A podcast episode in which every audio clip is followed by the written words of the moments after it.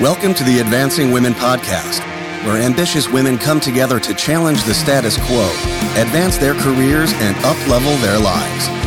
The Advancing Women Podcast is hosted by gender equity expert and executive coach, Dr. Kimberly D. Simone. Welcome, warriors, to the Advancing Women Podcast. Mark Twain famously said, Too much of anything is bad, but too much of good whiskey is barely enough. I couldn't agree more. I'm going to paraphrase a little and say that too much of anything is bad, but too much bias is abysmal. The weight women carry, that big old bag of bias, is heavy, especially when you have to jump over all those hurdles all the time. It can be daunting. So here's the thing I know some of you are thinking, oh, come on, things have gotten so much better. And I do agree in many ways they have. I mean, women are crushing it on so many levels. But the reality is that women are often unaware or fail to see or believe that they have been a victim of discrimination or bias, or that discrimination or bias is part of what creates some of the barriers to advancement with all the diversity initiatives that have emerged, especially over the past decades, all the empowerment language that we talked about so much in last week's podcast. It's often argued that women have worked hard to take gender out of the equation. So maybe we should just stop talking about it. But here's the thing the biases are there, whether we believe or not, whether we talk about them or not. They're there and they're creating barriers. Talking about bias isn't about complaining or victim mentality. It's about identifying the problems and the patterns of bias that are creating barriers. And this is very, very critical for women and organizations. It's critical for women because, as we talked about a lot last week, and as the mantra from last week reminds us, we need to remember it's not your fault, but it is your problem.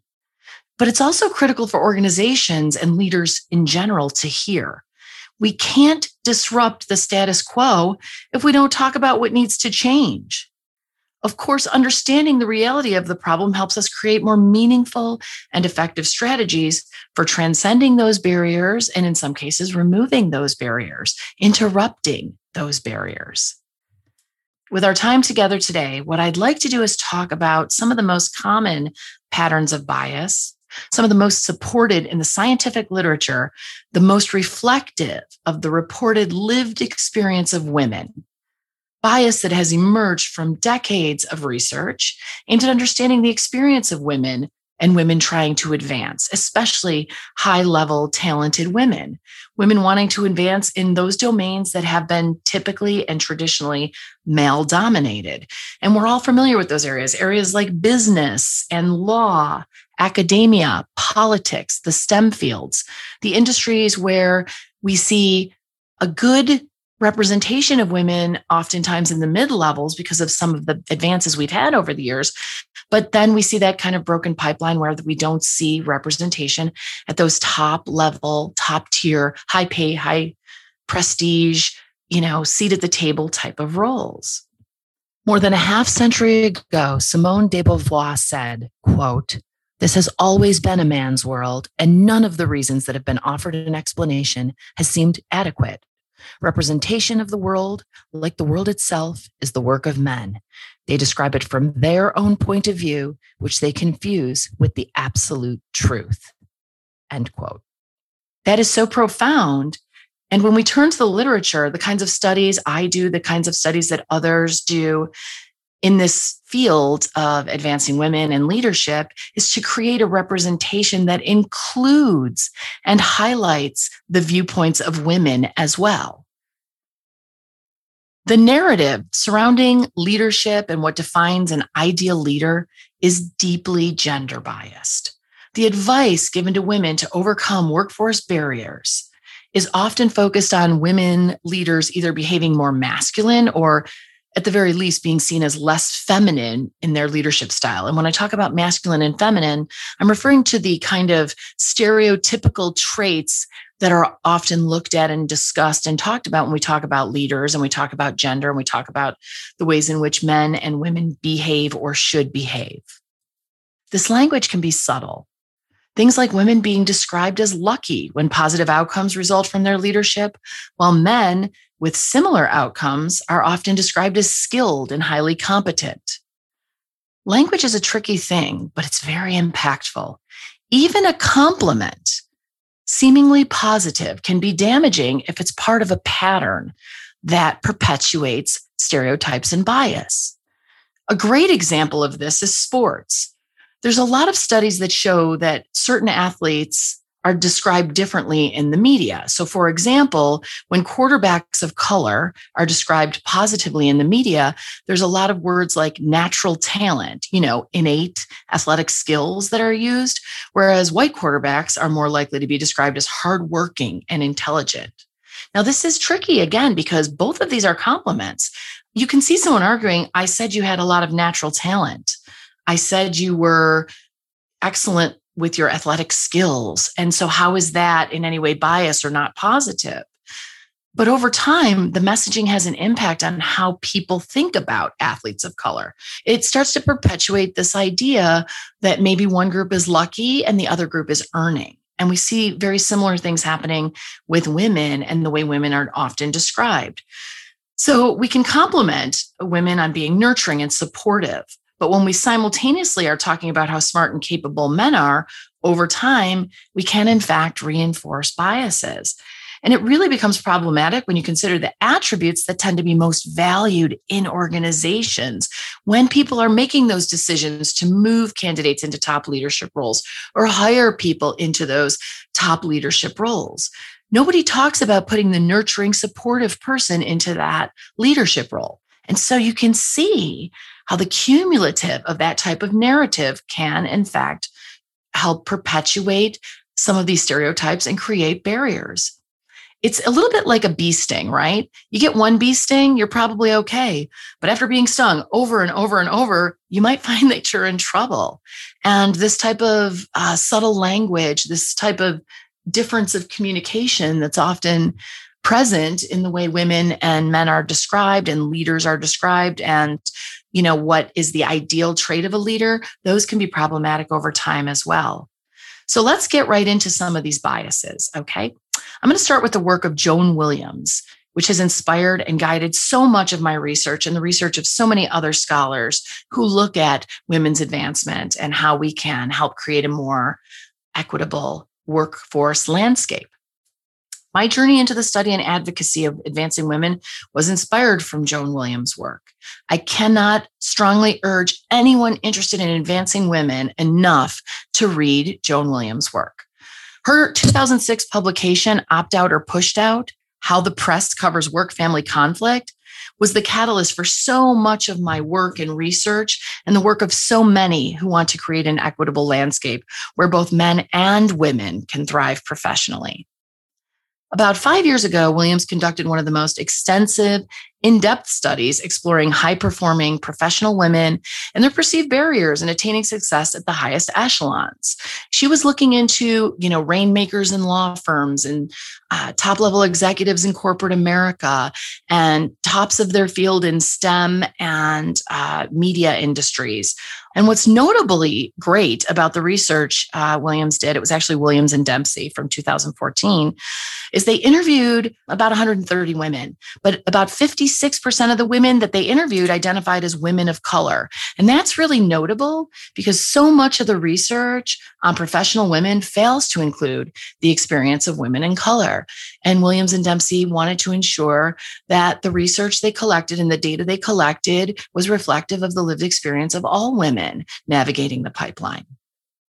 After conducting intensive interviews and consolidating data from hundreds of existing relevant studies, Williams and Dempsey identified four patterns that provide a concise framework for the extensive list of biases and variables and unique challenges women battle in navigating organizational politics and advancement because navigating organizational politics is a very different experience for women than it is for men often.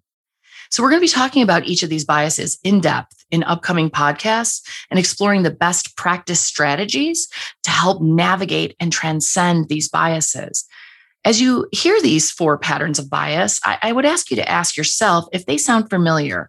Does this feel like it rings true for you?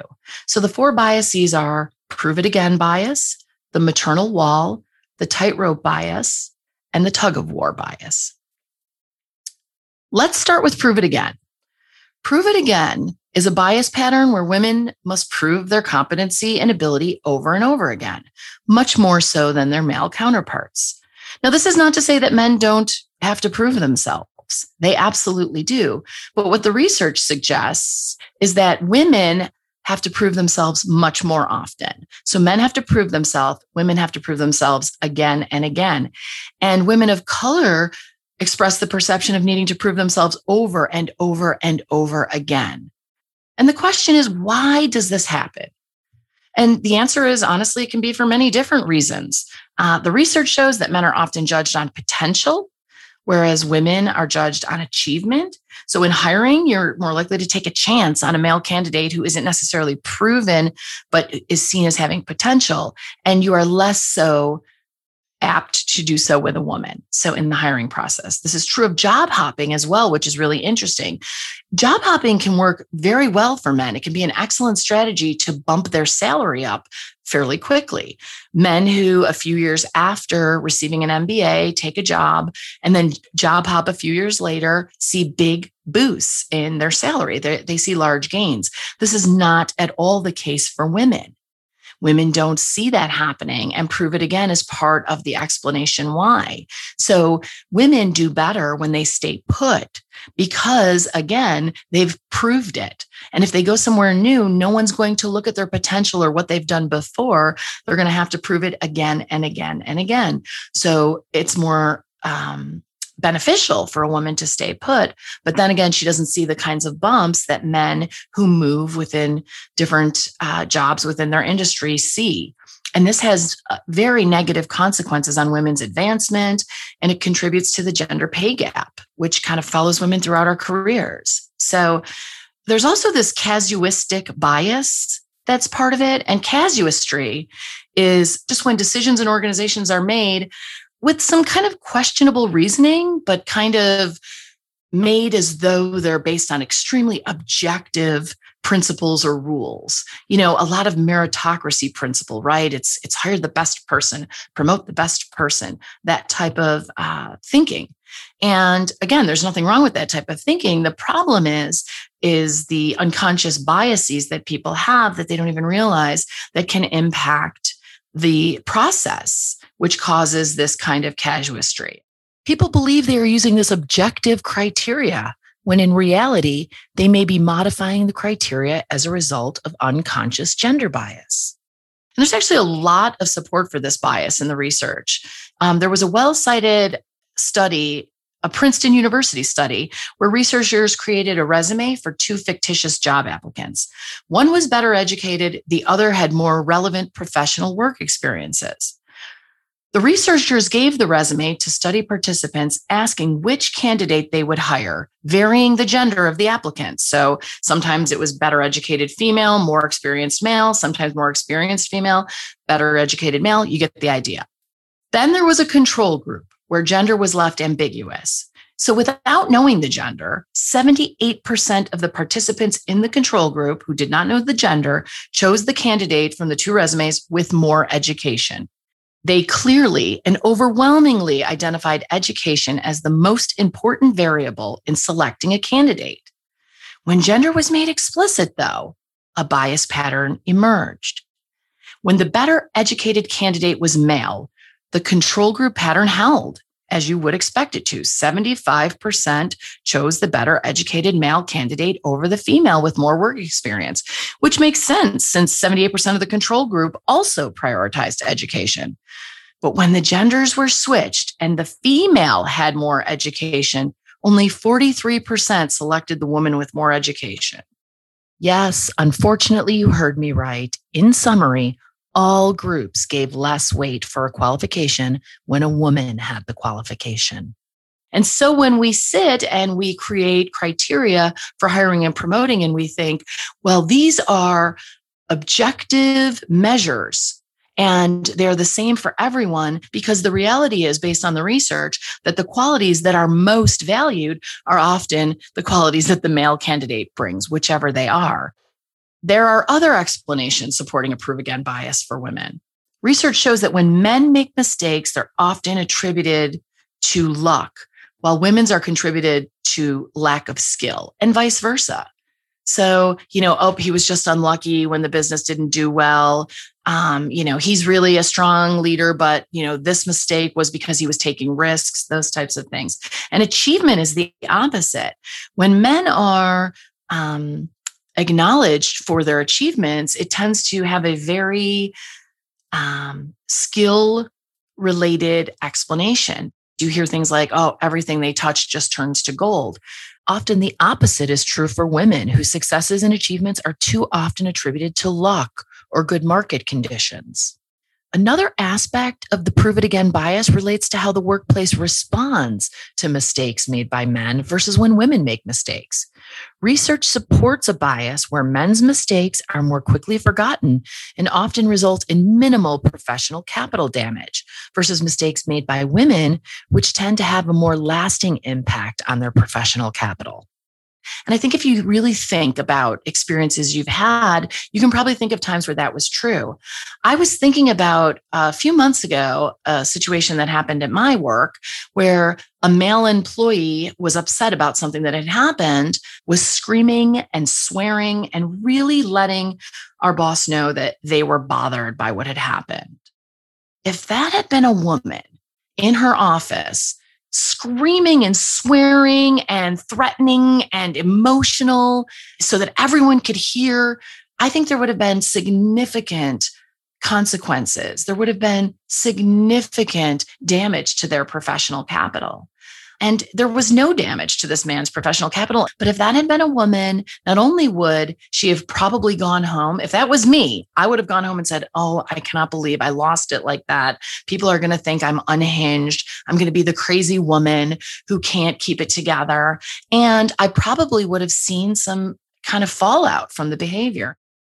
So let's move to the second pattern, the maternal wall. Again, like prove it again bias, the maternal wall pattern relates with descriptive bias as it relates to assumptions about women's competence and commitment after motherhood. How committed are they to their job? And prescriptive bias in terms of societal expectations of a mother's role in the home. Because of this, women with children are often pushed to the margins of the professional world, unofficially slow tracked whether they ask for it or not, regardless of their commitment. We've all heard this too, okay? It's asked all the time. Women actresses are asked uh, at award shows, you know, questions that male actors would never be asked. Things like, how do you do it? How do you juggle it all? How do you balance your personal life? Actually, Keira Knightley was asked that, and she, you know, kind of replied back, "Well, I hope you're going to ask all the male actors who are here that tonight." And and we've heard it over and over. There's articles about, you know, talented women choosing to opt out and stay home with their children um, because they don't feel like they can have it all. And again, this is a tiny percentage of women statistically, but they really get an unfair share of the media hype. Then there's the can women have it all question. And every woman I know, I guarantee the warriors listening here today, at some point, if you've tried to balance work and family, like men, like other women, like all of us trying to balance it all, you've heard, how do you do it? You know, a man, of course, can work full time and be a great dad. Society is much less confident that a woman can do that. And they let us know this all the time. We hear it all the time. Can women have it all? And it's funny because men never get asked that because, of course, we expect that men can have it all.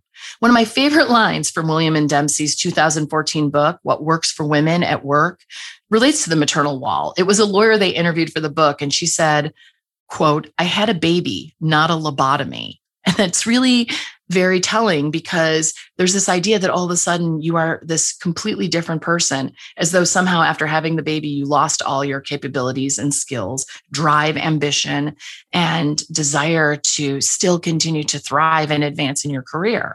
And this is that reinforced stereotype that mothers need to be nurturing and family oriented, while women at work are cold and career driven. Men are allowed to be both family oriented and career driven without question. This often leads to even more of the previous bias that prove it again, you know, where it's like, oh, you've had a baby and you still want to advance. Prove it again now and with a baby. Prove it. Prove that you're still committed. Prove that you're still talented. And so there's some intersectionality and overlap with some of these biases. In one study I conducted, so many women talked about this, how it is complicated by the fact that so many men advancing have wives who stay at home, while most women advancing also have a spouse or a partner who works full time. So that's complicated, right? That really adds to the stress. When I interviewed women about this bias, they said things like, you know, and looking at executives, it's mostly men and their wives that stay at home and therefore they're able to put in the extra time. One woman said, quote, so none of the men I work with have a working wife and my husband works as well. End quote. So a lot of this goes back to the social cultural stereotypes, this homemaker breadwinner model uh, that people still kind of think about, but just is not realistic in 21st century families, which look so different, which have two working parents, same sex parents, single parents. There's a host of reasons why that model is just irrelevant right now. And yet, so many of the social cultural expectations are based on that antiquated model. And it's interesting to note the research shows not just only not only a motherhood penalty, there's actually a fatherhood premium. So, how is that for a bias? You have children as a man and you are considered more committed, and there's a premium for your value. And for women, the exact opposite is true. But don't worry, warriors. We will discuss strategies to combat the maternal wall moving forward in this podcast. Next pattern up the tightrope pattern.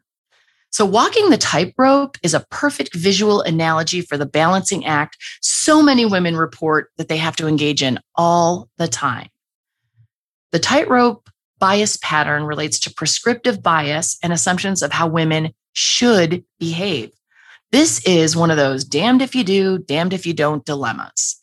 It results in what's called the double bind barrier, where women who behave in traditionally feminine ways are not seen as having leadership qualities. But women who behave in ways seen as traditionally masculine are often disliked and seen as lacking social skills.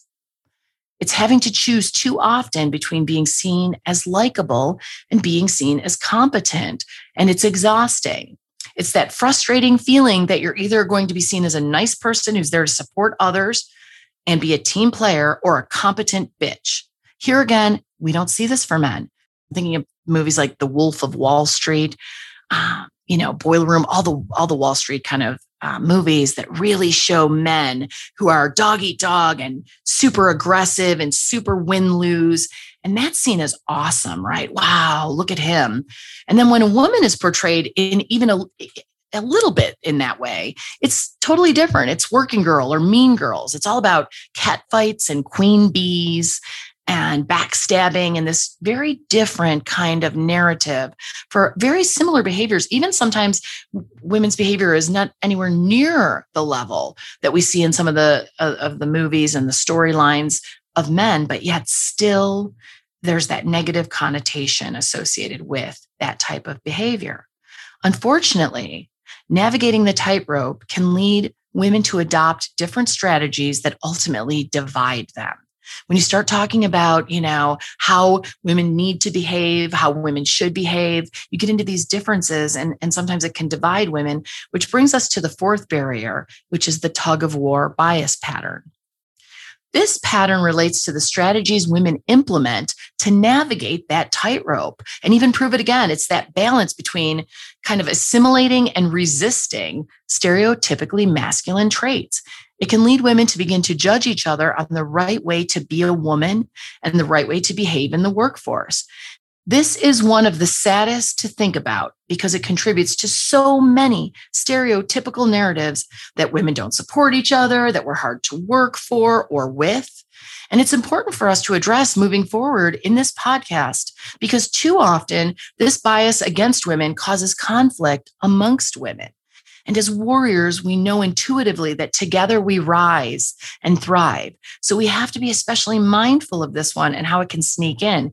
It happens a lot too with intergenerational women. So, you know, women who navigated leadership 30 or 40 years ago had a different set of circumstances than potentially the women who are entering leadership roles today.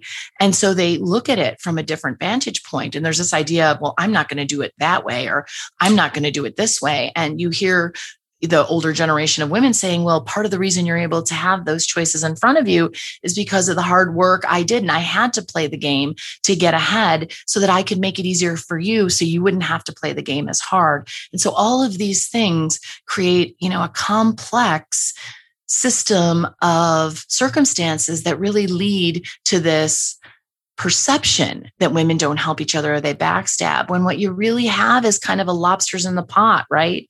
The environment is conducive to very few women succeeding. And just like lobsters boiling in a pot, they don't want to climb on the back of the other lobster, but if the water's boiling, they're going to do what they have to to get ahead. And so there's so many social, cultural, but also organizational um, structures and barriers in place that can really perpetuate this this problem amongst women. And it's really very sad and disheartening because by nature, women are very supportive and really working to help other women thrive. As we talk about biases, we really need to consider first generation versus second generation gender bias. And what I mean by that, when I talk about first generation gender bias, I'm talking about those intentional and visible acts of discrimination against women in society and in the workplace versus second generation gender bias, which identifies the hidden or invisible biases in organizations. So, decades ago, when women were told they weren't being hired because they were married, or you know you're just going to end up having kids anyway so we're not going to hire you. When women were called hey doll in the office or hey doll go grab me some coffee it was bullshit to be sure. Totally inequitable unfair bias.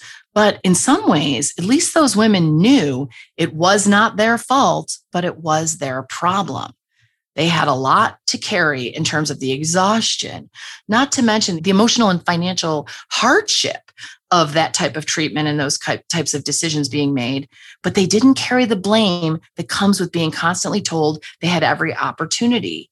There was something at least honest about that gender bias, not like today where there's this kind of hoodwinking Jedi mind trick, you know, pay no attention to that bias or those circumstances, despite the fact that there are still plenty of barriers and biases that hold talented warrior women back, but they can be invisible or at least disguised. It's important to be mindful of these biases so we can recognize them and together on this podcast, we can address them. I'll be talking in my next podcast about the four P's advancement model, which I created to apply practical solutions to common workforce circumstances and interactions that will emerge as a result of these biases. Recognizing the patterns and biases is a critical component of that advancement model. So the manifest statement this week is this you can't clean your house if you don't see the dirt. Seeing the barriers and the biases is the first step in transcending those barriers. Again, I really want to punctuate this. Identifying a problem and addressing it is very different from complaining about the problem. This is not a victim mentality, it's a warrior mentality. Identifying a complex problem and the patterns influencing the problem are crucial steps in creating an action plan to help you advance and thrive. For all you warriors listening who want to continue to transcend barriers and thrive, you won't want to miss next week's episode. So make sure to hit that subscribe button. You can also visit advancingwomenpodcast.com for more of my mantras and manifest statements, or to learn more about my four P's advancement model. And please connect with me on Instagram at Advancing Women Podcast. I just want to thank my producer, Joe Jacobs, the audio warrior who wrote the music for this podcast. It's totally badass and I love it. And a huge thanks to Heather Harris, the creative warrior who designed the Advancing Women podcast logo. And thanks to all of you for joining me here today.